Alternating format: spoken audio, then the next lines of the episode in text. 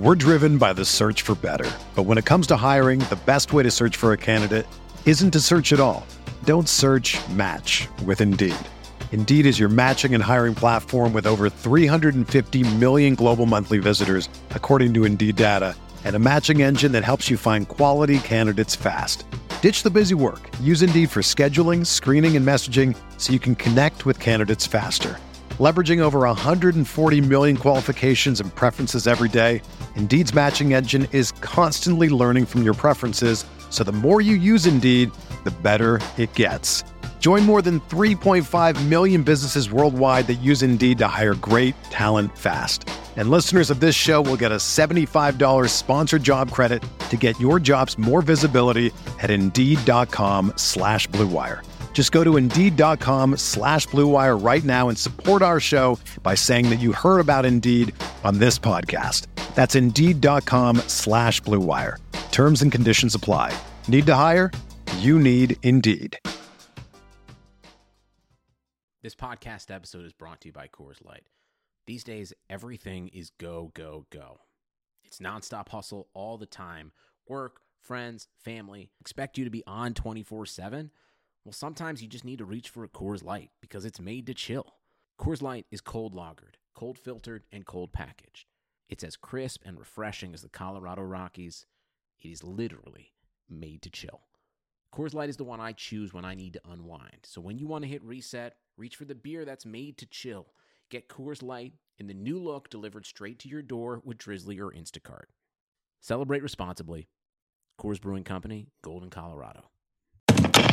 This September at local area Subway restaurants, your meal purchase will help our neighbors in need. Purchase a sub drink and chips and help us donate 200,000 meals to local Feeding America food banks. Subway meal includes any sub salad or wrap with any drink and chips or two cookies. For every two meals purchased through September 30th, participating Subway restaurants will donate one meal up to 200,000 meals to San Francisco and East, North, South Bay Area food banks. One meal is the monetary equivalent of 10 cents. Meals secured by Feeding America on behalf of local member food banks. So pick up a great meal and make a difference in the community. We're talking how to properly do projections playing Let's Make a Deal and Hot Dog Props on RotoViz Radio.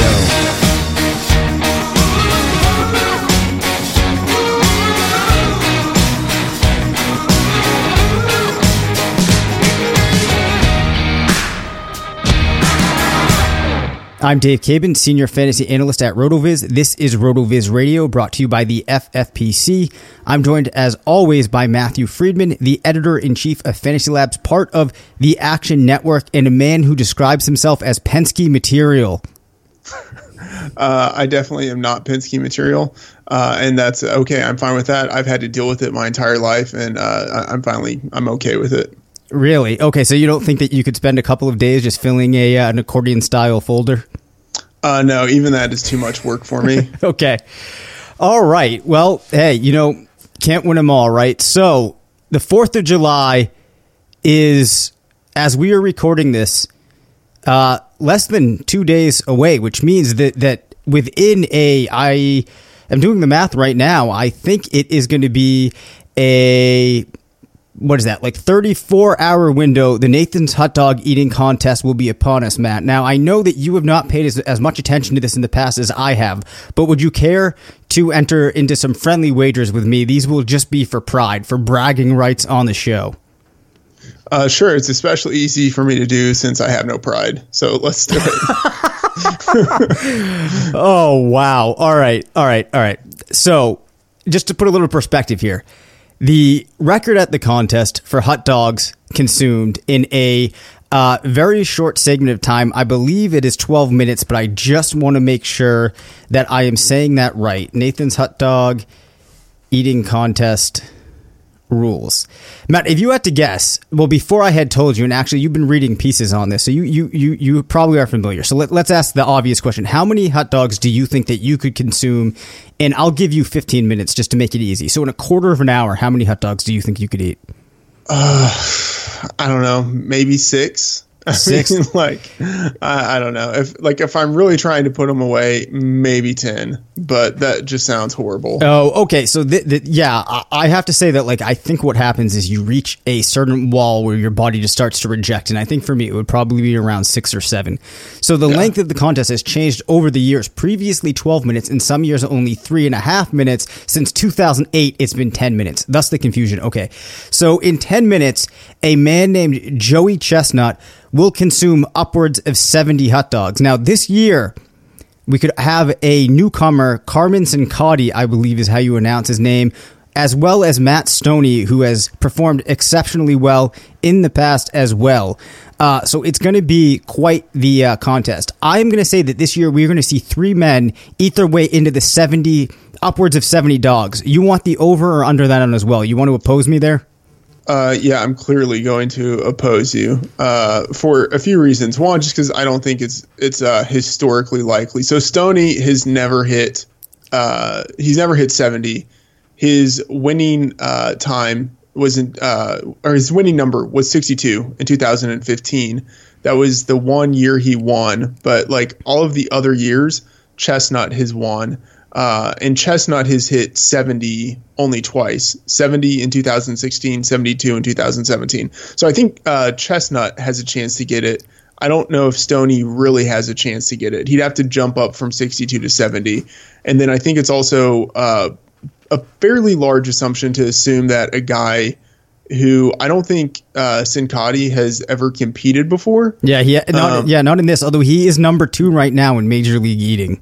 Yeah, but I just I think it's I, I, don't know. I think the idea of a guy who's never competed in the hot dog competition before coming out and automatically hits hitting seventy. Uh, that would be pretty massive. So I I'll just take the under. Oh yeah, I mean that would be that would. I mean, I, the odds are definitely definitely against me here, especially because in the Northeast right now it is sweltering hot. So that oh, does not I didn't well. even think about that. Yeah, yeah. So I mean, if if I were not trying to show up to this show, getting everybody geared up and excited for this contest, I don't know if I would take it, but I'm going to go with it. So then let's let's do this one. So would you take that the winner? And I guess it seems like you're presuming that it will be Chestnut, which naturally is is a good assumption to make. Do you think that he'll go over 72 and a half? Over 72 and a half. Yep. Uh, no, I'll take the under. All right, then I'm going to go with the over on this. So basically, I'm hoping that a lot of hot dogs get consumed. Um, okay. You're betting on an all-time performance. I am. I am. I am. Yeah. I. yeah. I I need. I'll take the other side. Yes, I need a gargantuan effort. What about the women's championship to make it even more fun? So we'll have two contests to focus on. The over is at 45 and a half. Are you taking the over or the under on that? Uh, okay. I full disclosure, I have no idea about the the females participating. I'll take the under. Okay. All right. Then that puts me on the over. We're gonna pick two more prop bets here. Uh, so let me look at good ones. Um, ooh, ooh, ooh, ooh, ooh. This is one that I like. Okay. Um, Joey Chestnut in the first five minutes, the over under or wait, that's Stoney right there. Let me find the one for uh, Chestnut. At the five minute mark, over under for Joey Chestnut, 46 dogs. Uh, yeah, I'm going under. Under. Pretty hard. Because 46 is the most he's ever gotten in five minutes. How do you even have that up already? Or is that just residing in your head from editing pieces? Uh, we so at Action Network, we it's not as if I, I'm uh, using my own research here. At Action Network, we have a piece on this, mm-hmm. uh, and since that is one of the bets that you can make, uh, we've provided some analysis on that. Wow. So uh, in the last, let's see here, since 2012. Uh, he's had 38, 41, 36, 36, 44, and 46. So he's hit 46 only once. So you have to assume, in order to make that bet, that he will do the best he's ever done in any five minute period. And like that is possible, but um, I mean he he does like fluctuate. So like yeah. over the long term, he always improves, but year to year, there's fluctuation. Okay, all right. So again, I'm on the over, Matt's on the under. Um, let me find one more Oh wait, I, I got to go with my favorite competitive eater here, and that is Eric Badlands Booker. Let me see if I can pull up the uh, the stats on him here. I, I just so that we're con- consistent across the source we're using. Okay, the number that I saw for him earlier in the day, I have not placed my wagers yet, but you can bet your bottom dollar I will be was 21 and a half dogs for Badlands Booker. You want to take the over or the under? Uh, in five minutes. No, in, in, the, in the in total in total. Oh, okay. The drop off is extreme between Chestnut and these guys. It's insane. I know nothing about this guy, but I will take the over. Oh, you're killing me. So I'm gonna have to root against him. All right, he in 21. And I'm not doing it just to be mean. Yep. Uh, although I wish I I wish that were the reason now because it's magnificent. But like 21 just seems so low for someone who is competing in a like professional hot dog eating contest. Right. Well, I, I think one of the things is so Badlands Booker is uh, little long around the waistband, if you will. He's a very large individual. And the thing that I've noticed in these competitions, especially with the hot dogs, where there's a lot of use of the body and, uh, you know, you're using your core to push the dogs down, you're dancing around to get them down. Uh, the, the larger competitors struggle in this. You actually want to be somewhat in shape, uh, have that body in physically, you know, prime condition to take these on. So that, that's his challenge there, I believe. Although my other favorite competitive eater too was Cookie Jarvis for a while, and I can't remember which one of them was the the world's matzo ball eating champion, but I do believe that Badlands at a point in time was the donut eating champion, which I, I think, you know, you have to give him props for that too. So this is the most degenerate conversation that has ever occurred on RotoViz Radio. well, I'm glad that I got to be part of it. You know, there actually, it was, I wish I could remember the year, but I parlayed a bet that involved Joey Chestnut, Eater X, and, um, shoot i can't forget i forget the guy's name but he used to like his big thing was he showed up and he would drink powerade to down the dogs instead of or it might have been kool-aid but it was a red liquid instead of the water like the rest of the contestants. And i took the three of them and it paid off. It was so it was a great fourth uh, I, am glad that it worked out. I appreciate that. All right. And I, I, feel okay that we did this segment because I want to make sure people know about this. You know, we, we can cover more than fantasy football. We could start, I could do a whole podcast on this. We're not going to. And I was hoping that I would be able to come together with some 4th of July related games uh, for this episode, but we had some things come up. Uh, at the house, such as massive flooding in the basement. So I have not been too focused on uh, the the show outline. So here we are. Yeah. By the way, just just to bring it a little more home, it's not massive flooding in the basement. It's massive flooding in the recording studio. Yes. So it's like it, it takes it to a whole other level. Yes, it does. So to, to to pull back the curtain here, I was hoping that this week we would unveil for the first time in Rotoviz Radio history a video cast in a sweet video slash podcast studio that I've been putting together for a couple of months now. It has been finished for one week and we had a bit of a sump pump malfunction, if you will, in my basement that swept through st- inches of standing water in the recording studio. It's almost as if the fantasy gods didn't want you to record through video this week. Yeah, I guess I, I guess they didn't. So um, it was a tough one, but we're we're trying to move on. Okay, so what I did want to talk about was um, projections. Now we've we've talked before about historical projections. Now, that is going through more of an objective process. You're relying on math. My answer for people when they ask why I'm so high on somebody is it's not me, it's the math. But there obviously is a lot of room in fantasy for doing projections in a more uh, subjective type of process. So, Matt, I don't know how much you delved into. Like, do you do sets of projections every year? are you really just doing rankings? Yeah, so uh, I I do make projections, and I so I have to say like uh, my process isn't as um, meticulous as it used to be. So yep. you know, in the like quote unquote olden days, we had the the Rotoviz projection machine, uh, and I would spend hours in there you know, like on a per team basis, looking at uh, like the historical, right. like the different historical rates for players, uh, for teams, for coaches, for offensive coordinators, and really try to to kind of come up with like the uh, the right like weight of yep. uh, like which rates I should be using, uh, you know, like how run heavy versus pass heavy a team was going to be, everything like that. Uh, and so I still do like a version of that, but um, like I've realized that uh, I don't know, the, the meticulousness doesn't pay off in certain areas. And it's just not like plus EV for me to be like quite so meticulous. So, like, I get to a certain point where I feel like I have uh,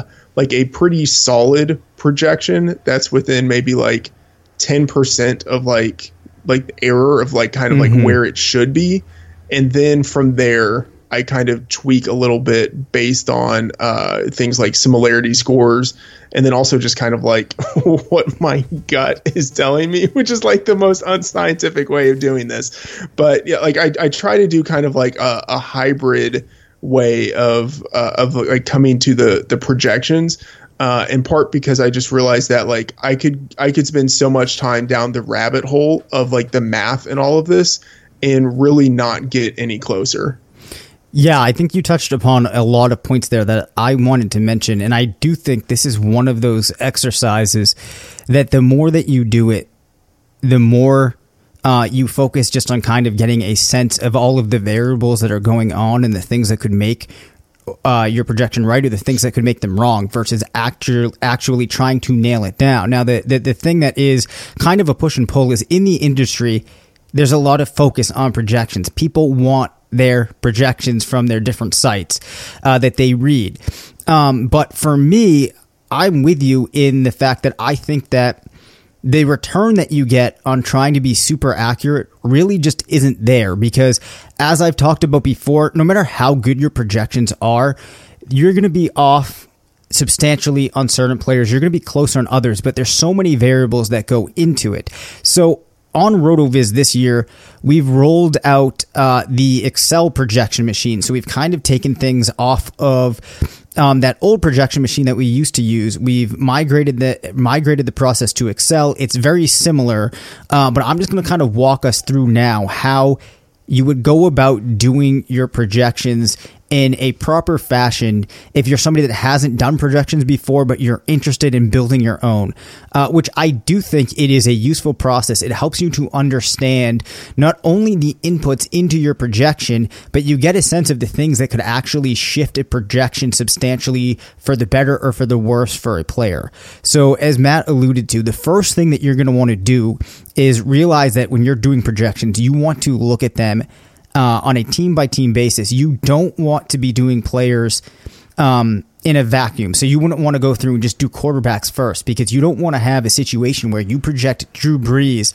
for 45 touchdowns, but his top three wide receivers only total to like eight touchdowns apiece. And, you know, they're at 4,000 yards combined when you have him going for something crazy like you know, 7,000 yards, just hypotheticals. But the point is the math needs to all flow together nicely for you to have a well thought out set of projections. So you start by coming up with your allocation of A, how many plays the team is going to run, and then B, the mixture between rushes and passes. From there, you can then assign market shares to the rushing attempts and the passing attempts. So you'll be looking um, at like if you're doing the Steelers, you might look at the target share that the wide receiver three has had for the past five seasons and see. Um, given the player that it is in the current year, what you think that target share could be. And then you have plugs in there for the rushing attempts. You have a generic running back spot. Like this year, we're calling it running back three, where you would plug the balance um, that will get you to 100. And you do the same thing on the wide receiver side. So what you're doing is you're looking at the total plays the team is going to run. You're allocating those plays out and then you build in the efficiency.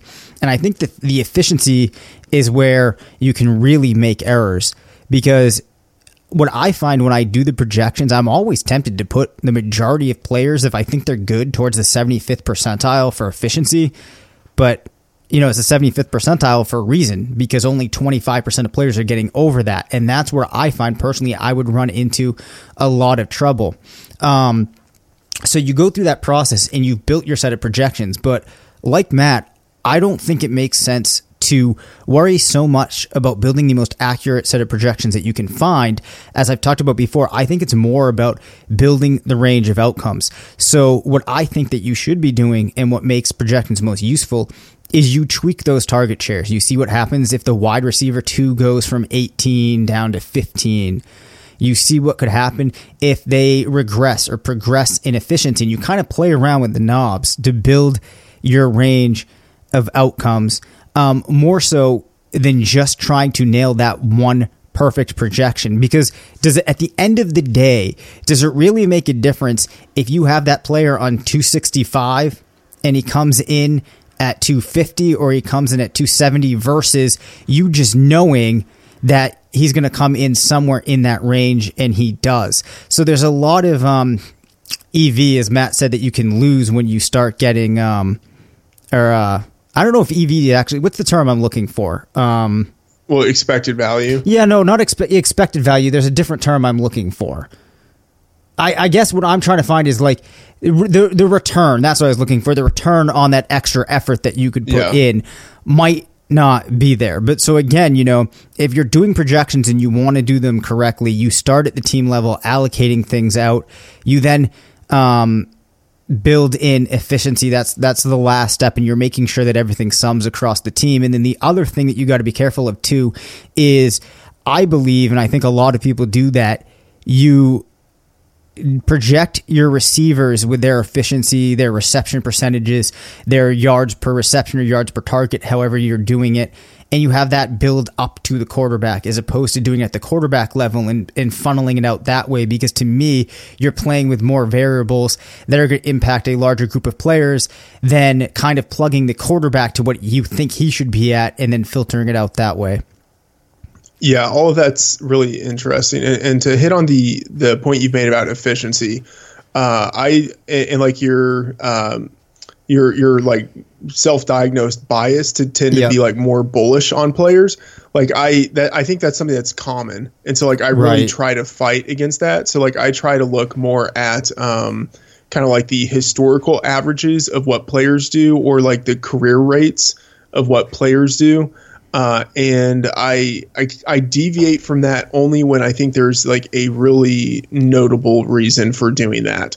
Like maybe a guy had uh, enhanced efficiency uh, last season because he's in a new offense or he has a new quarterback or you know like something like that. Like there's like you can point to a reason why uh, what happened last year or like what you want to project for the future is different than what has happened in the past uh, or like a segment of the past. So uh, yeah, I, I think it is pretty easy when you're making the projections to uh, to always look through things uh, through like the most optimistic perspective, and that's one thing that I always try to fight against, knowing uh, when I'm projecting that like I either want to project someone high or low in their efficiency, and so I just always try to fight against that. Yeah, yeah, that's true, right? You kind of go into doing these projections with a bias that you have about the player in the current year. And as I've talked about before, there's a lot of stats, particularly efficiency ones, that don't carry from year to year. So in many cases, it is kind of a crapshoot as to if that person's going to go up in their efficiency or down. Um, I'm actually working on a piece right now on points per target. So for wide receivers, we kind of see a, a range where if players get into it, um, very few of them, it's kind of what I call the danger zone, which is above 2.07 points per target. Very few players that hit into that are going to repeat in there, but there are certain players like Kenny Stills that manage to do it um, a like a pretty decent percentage of the time. So he's actually done it three of the last five seasons.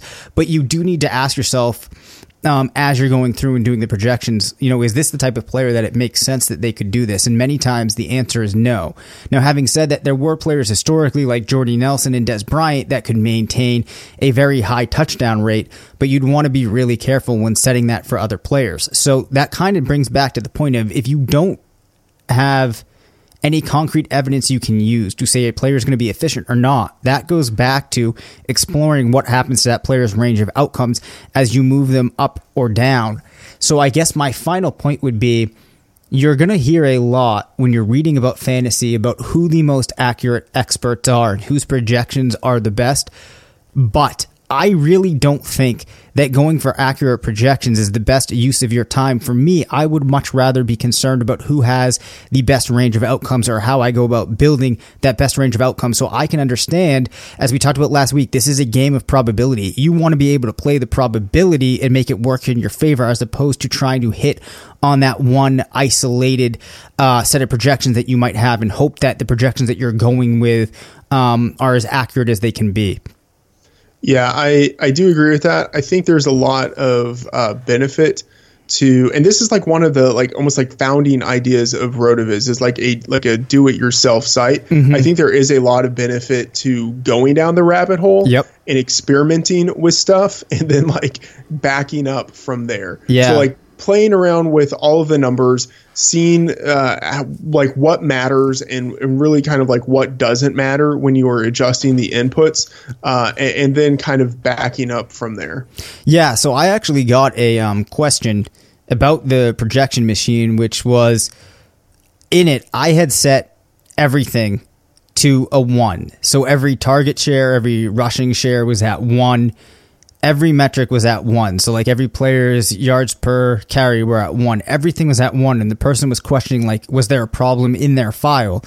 And my answer was no. Like I want you to have to go through and see every input that's going in and think about it critically because there's a couple of things that can happen. If you're like using, you know, if you're not thinking about it, you're A, probably going to get married more or less to what you see in there as the default, but B, you're going to be thinking less about you know the things that you're putting into your projection, their actual significance. Uh, so we always at Rotoviz have kind of preached the do it yourself, and there definitely is a value in going things through things your own right like you should want to be a self-sufficient fantasy player um, that's not to say that you don't read and digest and synthesize information from other places but i do think that there is so much value in understanding these things yourselves and i have to i have to f- assume if you're reading Rotoviz and you're listening to Rotoviz, that's probably the approach you take. But if again, if you're a beginner player, these are the type of things I think can take you from being a beginner, average kind of player to being a good fantasy player.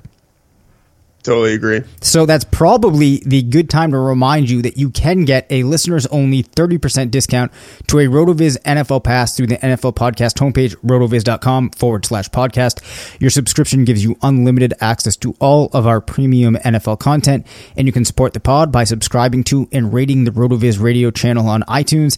Do that, and you'll be eligible to win a free $35 entry to a league at the FFPC. Go to iTunes, leave a review with your name in it, and then listen to future episodes to hear if you're the winner.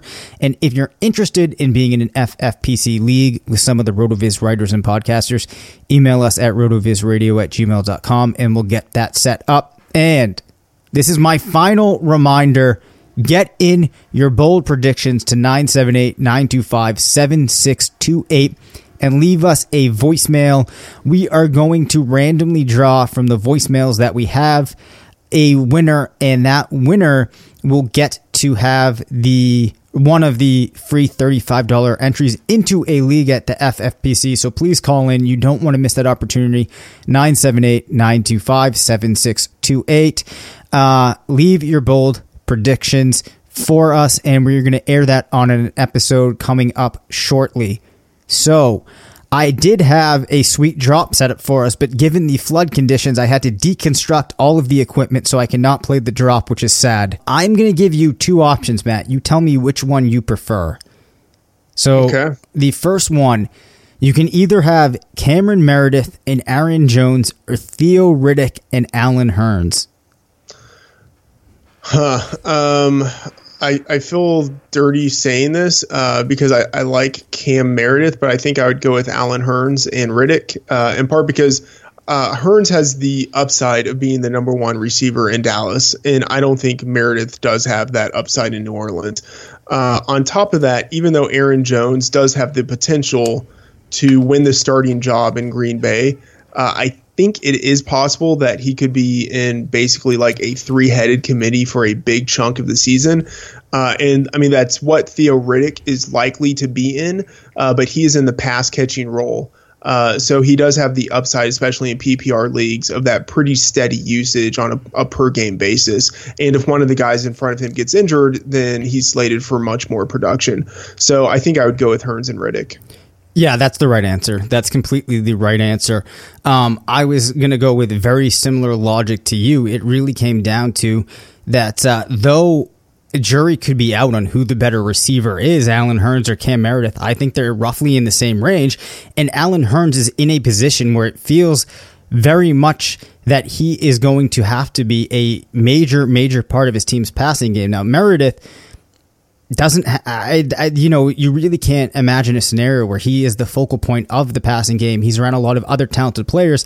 And then, as you said, Riddick and Jones could end up in very similar situations. So, in a draft, I'm going to go with the player that I know has that defined role that I understand, and then a guy like Hurns that has a pretty solid role, and I do think there's some upside in that. So I am with you there completely. Russell Wilson and Kyle Rudolph are Case Keenum and Zach Ertz. Uh, again, I'm going to go with the the final uh, pairing there with Keenum and Ertz, and uh, so for two reasons. One, I think Ertz is clearly superior to Rudolph, uh, and he's uh, I think advantageous in that he's at the like the he's the last guy in that tier of top three tight ends. Right. So when possible, I'd like to draft.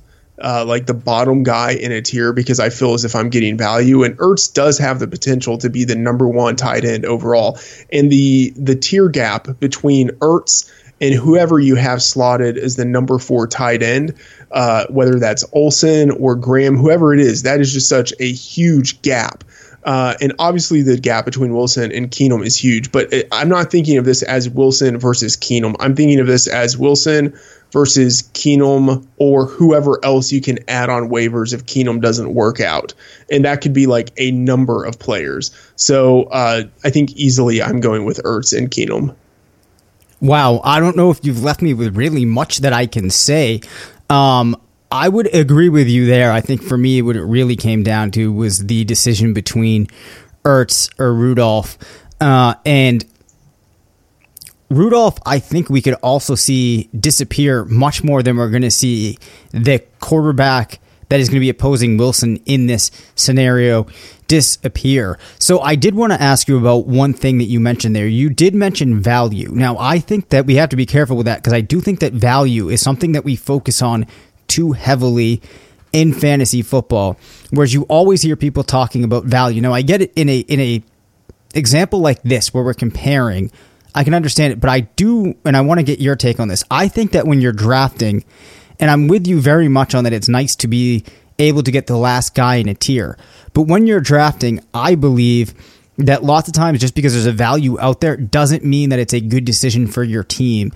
I only take a guy if he's a value if he fits into the mold of what I was looking for at that pick. Do you kind of deviate from that? And if you are in a draft mat and you see somebody around that's a good value, you go after him? Or do you think that it really is a secondary consideration first to the way that you're building your team?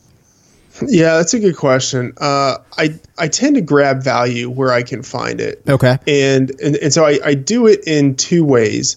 Uh, so one, uh, just in terms of like projections, if I think that just based on a guy's you know quote unquote like inherent value, like how productive he's going to be, I think he's undervalued. Uh, and, and then especially if I don't think that I can get comparable production later in the draft, uh, that's like the key for me. If mm. I hmm. can't get comparable production later in the draft, uh, then I'm going to probably draft that guy.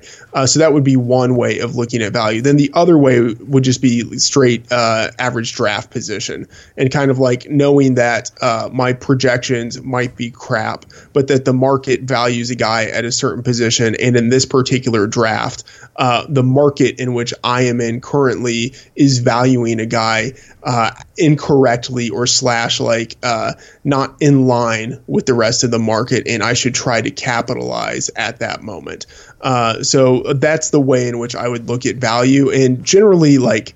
Uh, if, a guy just falls in a draft and it works out where I can draft him, uh, I will draft him. Like I think there has to be a very strong reason for me not to draft him.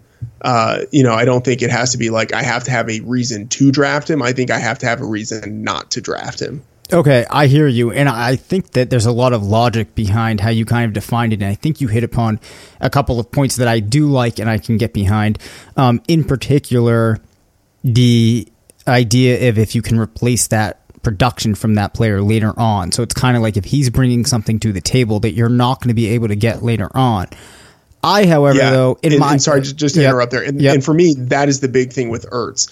Uh, I don't think that there is another player at his position after him who has a a very real chance of providing what Ertz can provide. Yeah, well said. Yeah, I think that's absolutely the difference between those two groups of players that we have here.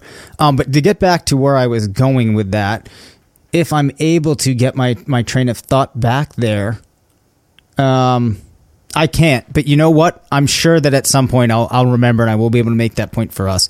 So, sure. So my, my bad. My bad. Yep. Yep. Yep. Stealing the show, Matt. Stealing the show. Um, but before we get to our next pairing, uh, I do want to take a couple minutes to, as always, tell you about our friends at the Fantasy Football Players Championship, the home of season long high stakes fantasy football.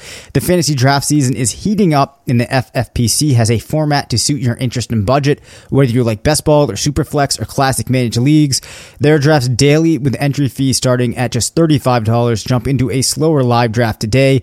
If you like Dynasty, the FFPC has almost 200 active Dynasty leagues with entry fees starting at just $77 and going up to 2500 And here's something incredible. Not a single Dynasty League has folded in eight years.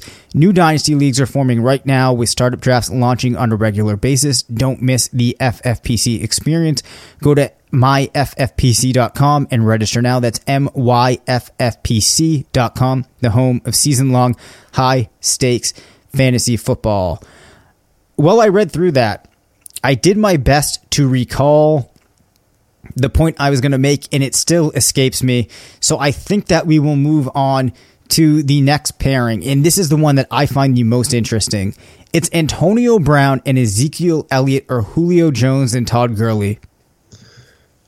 Yeah, this one is this one's very hard for me, um, and I would say like it's it's kind of I, I don't know I think it's kind of a toss up, but I think I'm going to go with um, man, I, I'm I, am i am still not sure about this. I, I think I, I, would go with this is opposite of what yep, I thought yep. when I was preparing for the show. I think I would go with Brown and Ezekiel Elliott because I do think that uh, Ezekiel Elliott has the potential to finish as the number one running back.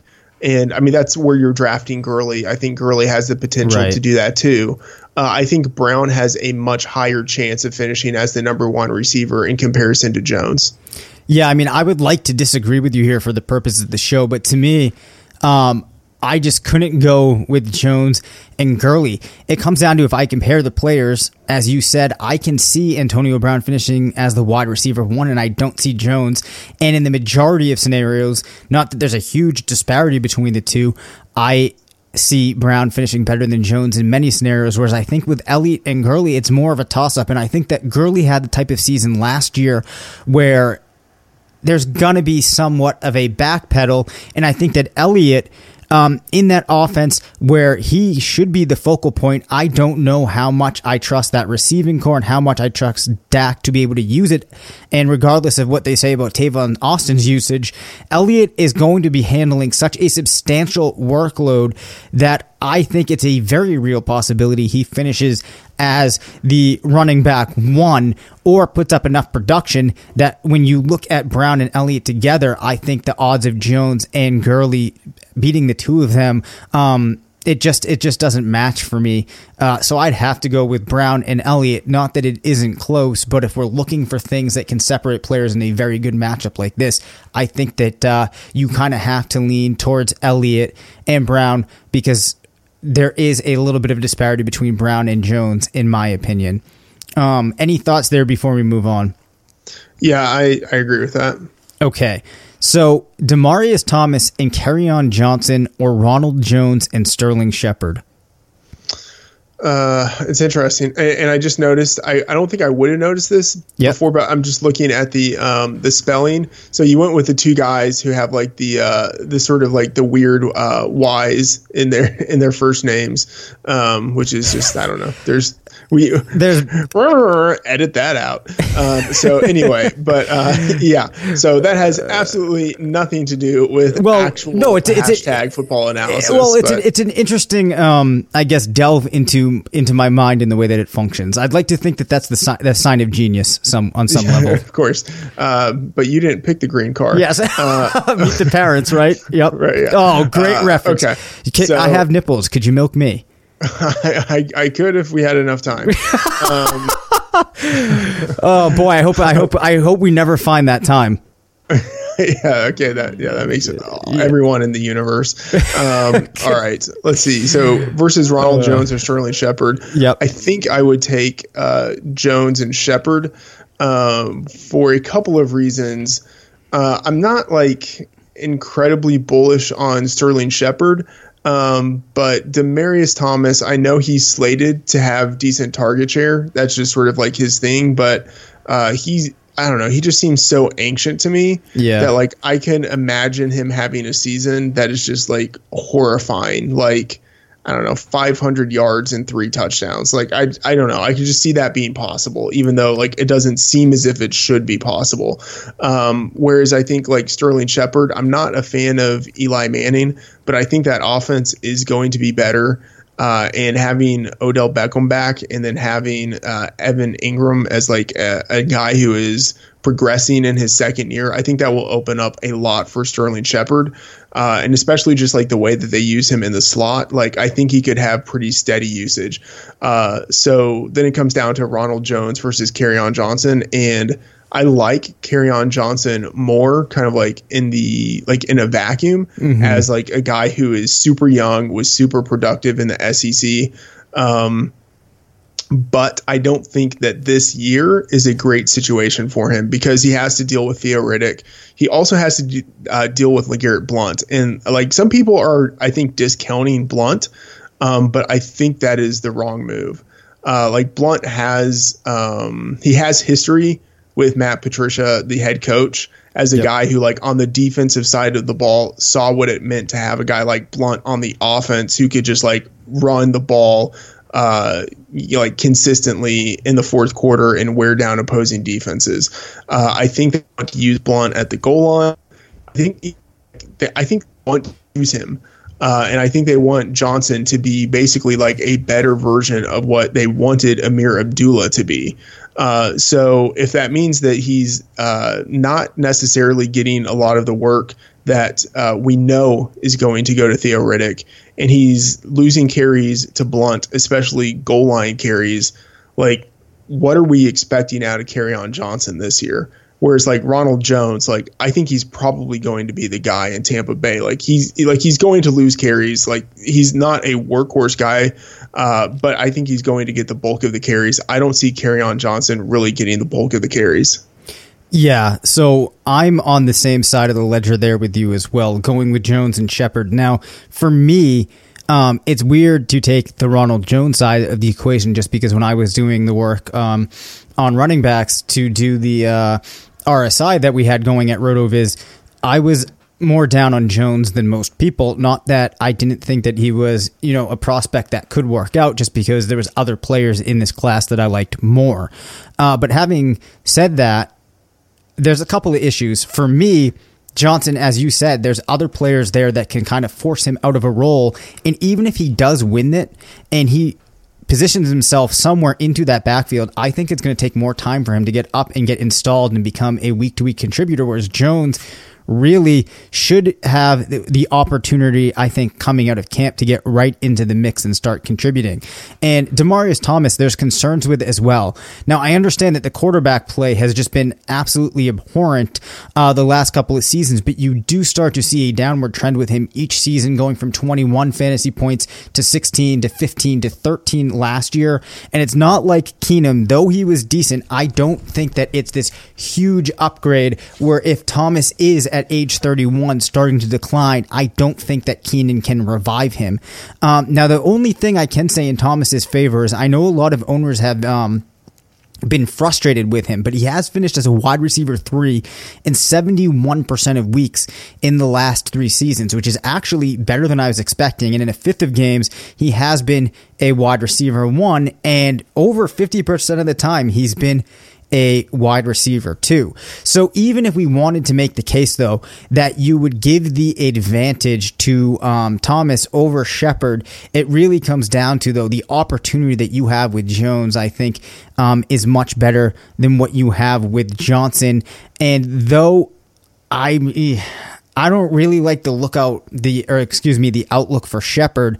Um, I think this is one of those cases where I have to go with the player that has the potential to be the home run, and I think that's Jones. Whereas I don't think Johnson or Thomas could be. Yeah, I, I think I agree with that. Um, I think long term Johnson might have more potential. Yep. Um, but this year I think it's Jones. Also, one thing that's definitely in Jones's favor is that he has the best nickname with Rojo. None, none of the other guys have good nicknames, so oh, they, that's, the, that's the tiebreaker. Uh, the only I don't know. The only thing I like there with Derrius Guice is uh, you know because it kind of looks like juice. You will be able to say Oh, yeah. you got the juice now. Which uh, for anybody that's seen what was that? Was that above the was no? Which Tupac movie was that? Was that above? That wasn't above the rim. It was the other one. Ah, why can't I think? Or was it just called Juice? Um, I'm going to be honest and admit that my knowledge of 90s uh, rap movies uh, is very negligible to non-existent. Okay. All right. That's fair. Um, so I'm going to transition then here since we're talking about things from the 90s. Um, if you don't know, Matt is a connoisseur. I believe he says he has an encyclopedic knowledge of um, 90s grunge. Is that accurate? Oh man, this is going to be bad. Uh, I'm I am not claiming that, but uh, some people have made that claim. Okay. No, I'm not going to quiz you. I just want to ask. Uh, you can you can run with this however you want. You can answer either which is your favorite okay. grunge album of all time, or you give me your favorite song. I feel like Oh, album's man. probably easier to go with than song. Gosh, that's that's tough. Uh, I mean, Pearl Jam's "10" is uh, a classic, and Okay. so I, I don't know. I, I do like that one, but I don't really listen to it as Yep. much anymore. Um, but like for that to be like the first album that a band had, um, I don't know. Like it's just kind of it, it.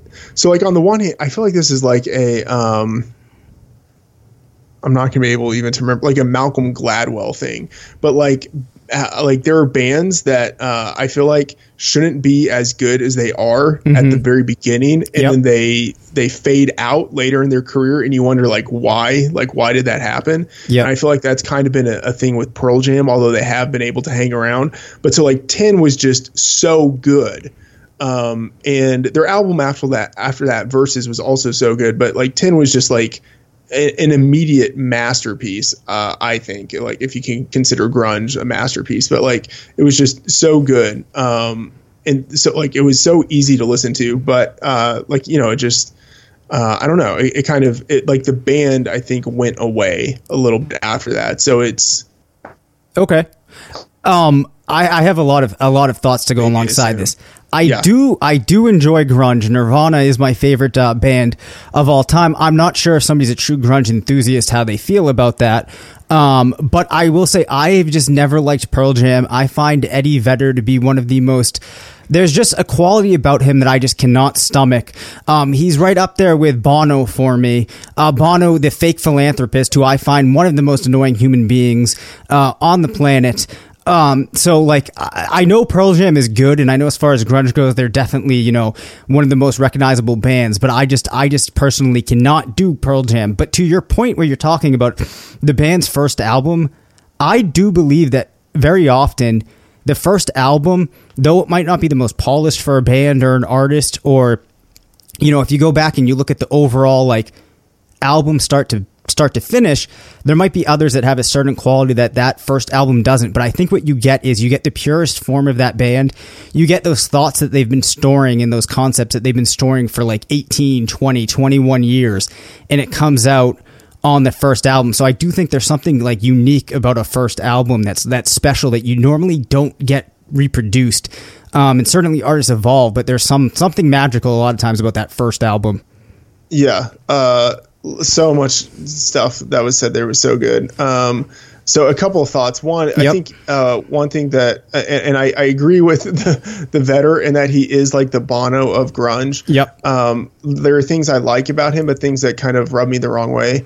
Um, one side note. Yep. Uh, what's interesting to me in part about Alice in Chains is that Dirt, I think, is like clearly better than Facelift, like their first album. Yeah, And yeah. then and then some of their EPs um, like uh, Jar of Flies. I think that's also very strong. So they're like one of the bands that like had some maturation in their songwriting process, um, and you don't see that out of some of the other bands. Uh, going back to Vedder as being someone who's annoying, like one of the things I like about Pearl Jam is more like the instrumentation, and like there are things I, I do like about Vedder. Like I think some of the the, the lyrics are good, um, but uh, probably actually my yeah one of my favorite albums of the era is uh, Temple of the Dog Okay. um, which is basically oh, well, like now it's like Pearl Jam basically, but uh, Yeah. you know, like with Chris Cornell.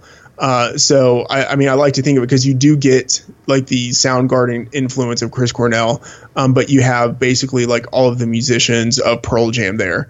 Uh, and like I think like the power of that album is like palpable because it was written and recorded so quickly, uh, and I think in part uh, kind of like circling back to the uh, like bands with their first album and why Yeah. it's so tight. Uh, I think that uh, in part is why Pearl Jam was so tight because uh, the guys were coming off of the Mother Love Bone album, not Mother Love, but they were they they had like yeah actually they had recorded with Mother Love Bone. That Yeah. band folded, uh, and then they went and did Temple of the Dog, and then they did Pearl Jam. Like they were just kind of like already in the groove, like the songwriting groove, the recording groove, the playing groove. So like that album, although it's like a debut album, like it was coming like on the tail of a like tremendously productive time period for those guys. Yeah. Um, wow, that was a, that's an like a lot of interesting things there, and just hearing you read off or, or list a lot of albums and different like people there it makes me. I, I know what I'm going to be listening to tomorrow.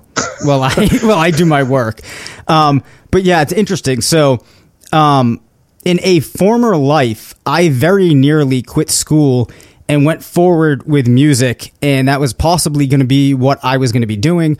We're not going to go too far into that, but I can just to get back to that first album. Like when I think back, I know I got so much better as time progressed, and like overall, like uh, the albums got more cohesive, and everything I was doing technically was better.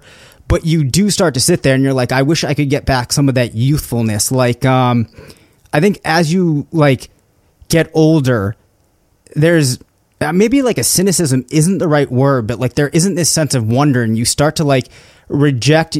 Um, I don't know. I guess like you develop this dogma and you push a lot of thoughts aside. Whereas I feel like that first album and like these things you've been carrying with you, uh, there's like a perspective that you're not going to get back. But it makes me wonder too, like where in your life when you discover an artist does that change your perception of those albums? So for me, there's an artist Aesop Rock who I enjoy like I love all of his newer stuff and I'm able to get back into the older but it's different for me the newer stuff because that I heard at a point in my life where it kind of matched up with what I was going through then.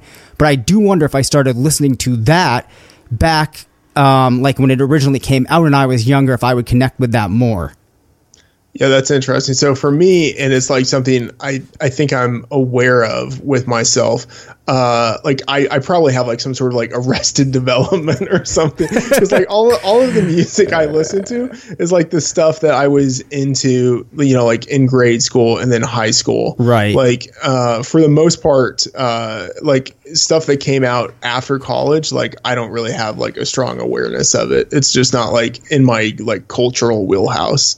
Right. Yeah, I'm definitely there. Well, at this point, I would say I don't have like any cultural uh like exposure at all, really.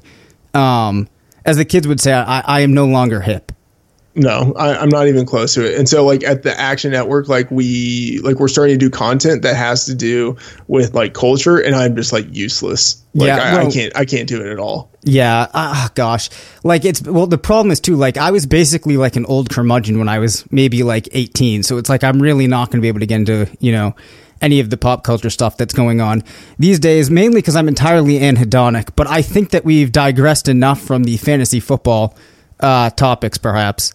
Yes, I, I believe so. And nice use of the word anhedonic. Oh, thank you. Do you think, uh, at the risk of being patronizing, do you think that we should define it? Because I, there is the possibility there's kids out there in high school listening that may not know what the word means. Thoughts on that?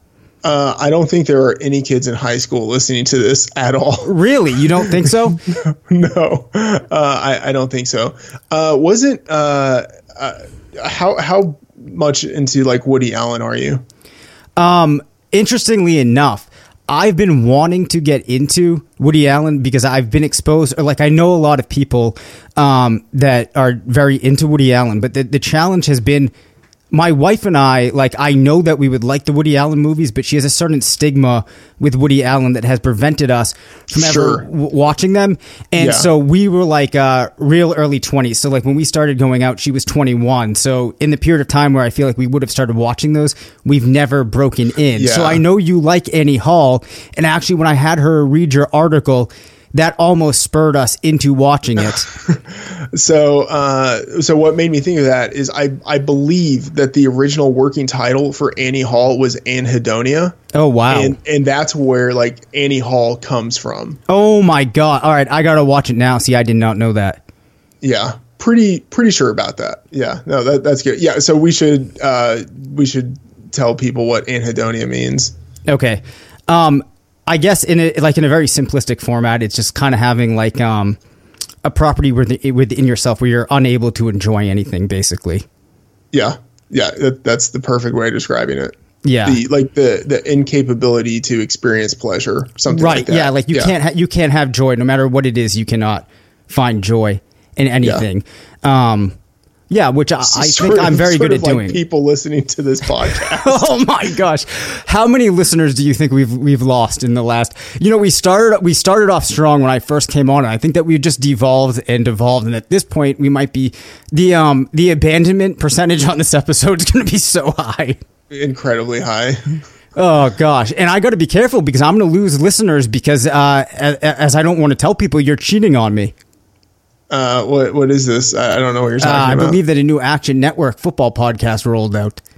Uh, yeah, I see. I think you're you're thinking of this incorrectly. I'm cheating on them with you. oh man, it's a matter of perspective, I guess. Yeah. All right. Well, you, you are the mistress. Oh no, nobody wants to be the mistress. All right, that is how you know so we've talked about you milking my nipples, and we've now talked about podcast cheating. I think it's time we wrap this up. That's going to do it for today's episode. Once again, I'm Dave Caban. You can follow me on Twitter at Dave Caban FF. My co-host was Matthew Freedman, who you can follow at Matt F the Oracle. Don't forget to call into 978-925-7628 and tell us your bold predictions. This has been RotoViz Radio. Please subscribe to the podcast, leave us a review, and be sure to tune in next week. And remember, it's not a fantasy if you believe it. Thank you for listening to RotoViz Radio. Please rate, review, and contact us via email at rotovizradio at gmail.com. Follow us on Twitter at RotoViz Radio and support the pod by subscribing to RotoViz at a 30% discount through the listener homepage, rotoviz.com forward slash podcast.